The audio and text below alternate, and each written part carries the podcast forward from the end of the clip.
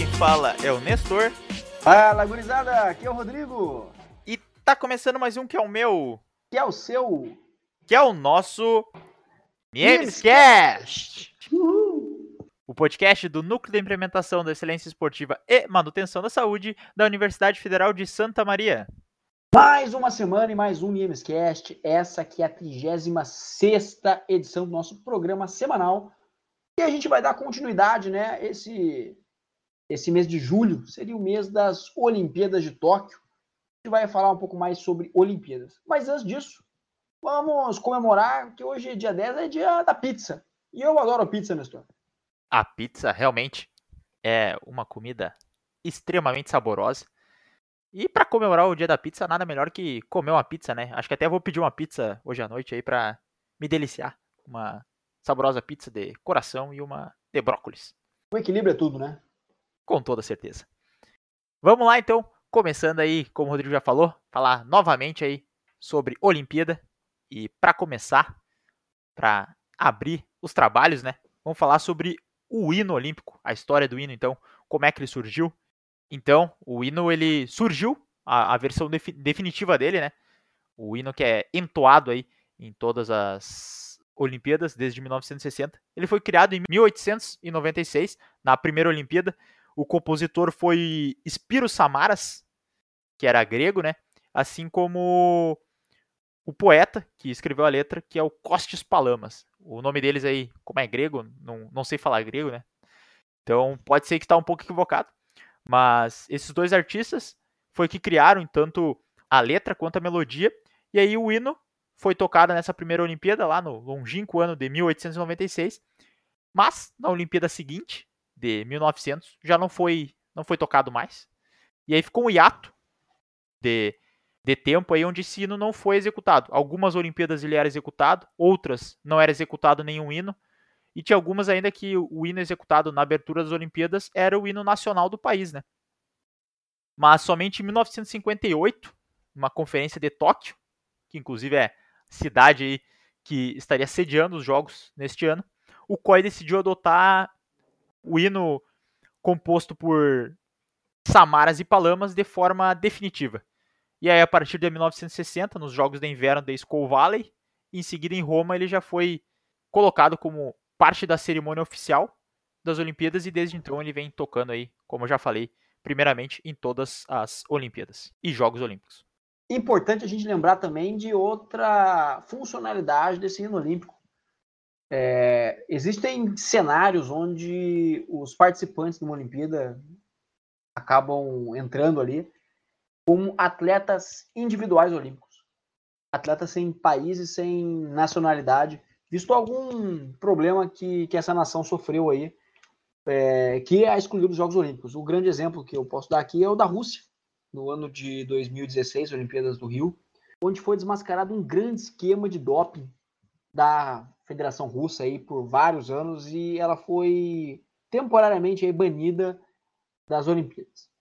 Visto isso, alguns atletas que testaram negativo né, para os de doping realmente ficaram desolados, né, por conta de não poder participar. Então, o, o COI, né, o Comitê Olímpico Internacional, abre exceções a estes atletas para que possam participar da Olimpíada. Só que eles não levam a, o país, né, a federação deles, como escudo, e sim eles levam a própria bandeira olímpica. Então, caso algum desses atletas é, conquiste uma medalha, e se for uma medalha de ouro, por exemplo, o hino que se toca é o hino olímpico, ao invés do hino do país de origem desse atleta. E como tu bem falaste também, Rodrigo, a bandeira que representa esse atleta vai ser a bandeira olímpica, né? E agora a gente vai falar um pouquinho mais sobre ela. A bandeira olímpica, ela é composta dos cinco anéis olímpicos, né? Entrelaçados, cada anel aí representando um continente, nas cores azul, amarelo, preto, verde e vermelho, sob um, um fundo branco. E essas cores foram escolhidas justamente por cada um, cada anel representar um continente e também porque essas seis cores formam as cores de todas as bandeiras dos países que já foram criados até o momento. Então, se tu pegar qualquer bandeira, ela vai ser composta por essas seis cores. Então, a escolha dessas cores justamente foi esse objetivo, né, de representar todos os países que estão presentes na Olimpíada. Exatamente. Existe uma outra teoria por trás dos anéis olímpicos, é, onde cada anel representa um continente, né? Onde o anel azul é, corresponde à Europa, o anel amarelo à Ásia, o anel da cor preta à África, o anel da cor verde à Oceania e o anel vermelho à América. Mas essa versão é oficialmente tida como equivocada. Não existe qualquer tipo de relação real entre essa teoria e a real teoria que foi a que o Nestor apresentou para nós aí, onde a representação das cores no fundo branco traz todas as cores, é, na verdade, essas cores, alguma bandeira possui. Outro conteúdo interessante para a gente abordar nessa semana do podcast é com relação aos mascotes olímpicos, né? É, a gente sabe que os mascotes olímpicos são personagens, geralmente são animais nativos, né? Que representam a cultura do país anfitrião nos Jogos Olímpicos. Desde os Jogos Olímpicos de Inverno em 68, em Grenoble, toda edição dos jogos possui pelo menos um mascote. Tem pessoas que possuem mais, mas é via de regra ali, no mínimo um mascote. Acho que é a mascote mais conhecida dos jogos, né? não sei se tu, com certeza, na verdade, já, já ouviu falar, foi o urso Misha, nos Jogos Olímpicos de Moscou, nos anos 80. Ele. Um urso muito carismático, muito carismático, que na cerimônia de encerramento de abertura, é, ele fazia, ao vivo mesmo, ele tinha uma animação ali que, que ele montava um desenho diferente. Como é que era feito isso? No estádio ali, haviam placas, né, uma placa para cada é, para cada assento, né, num determinado setor do estádio. Com certeza ali pessoas é, contratadas, pessoas que sabiam o que estavam fazendo ali, estavam comandando essa situação. Onde, em determinado momento, a pessoa subia a placa, então formava, o desenho inicial era do urso Misha, né? E, se eu não me engano, na, na cerimônia de abertura, ele dava um. Sei lá, ele fazia algum movimento assim, um sorriso, alguma coisa assim, mas na cerimônia de encerramento ficou muito claro a, a, o propósito ali, onde escorria uma lágrima do urso, né? Então as pessoas viravam a placa no momento exato ali, e ao virar a placa simulava-se uma um desenho de uma, de uma lágrima escorrendo pelo rosto do, do urso, realmente é muito emocionante. E muita gente lembra do, do urso Misha aí como o mascote mais aclamado aí, mais lembrado de todos os Jogos Olímpicos.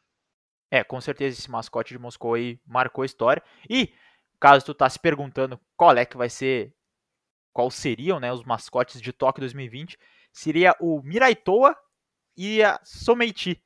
Eles que são parecidos com gatos, mas eles têm um aspecto futurista aí.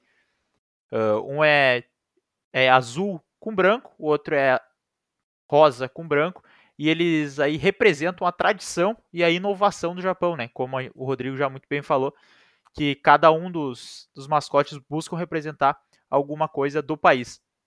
Tua curiosidade em relação à, à Olimpíada do Rio em 2016, acho que tu já deve ter visto bastante, né? Mas era o Vinícius e o Tom, que eles eram híbridos aí de animais, de felinos, macacos, aves, plantas e árvores, que era para representar a diversidade da fauna e da flora brasileira, né? E é claro, Vinícius e Tom foram dois grandes compositores do Brasil e acabaram emprestando seu nome para os mascotes. Então, assim, vamos encerrando mais uma edição do nosso Namescast. Esse programa que no mês de julho é especial dos Jogos Olímpicos. Então a gente vai contar aí ao mês de julho inteiro grandes curiosidades e fatos afins que moveram a história dos Jogos Olímpicos essa competição que tanto nos alegra, tanto nos agrada. Com toda certeza, mas antes de finalizar, é óbvio que tem as palavras do professor Luiz, então fiquem com elas aí. Epígrafe do fim de semana. Fala pessoal, tudo bem? Mais uma vez com vocês aqui, o professor Luiz Fernando Coso Lemos na Epígrafe.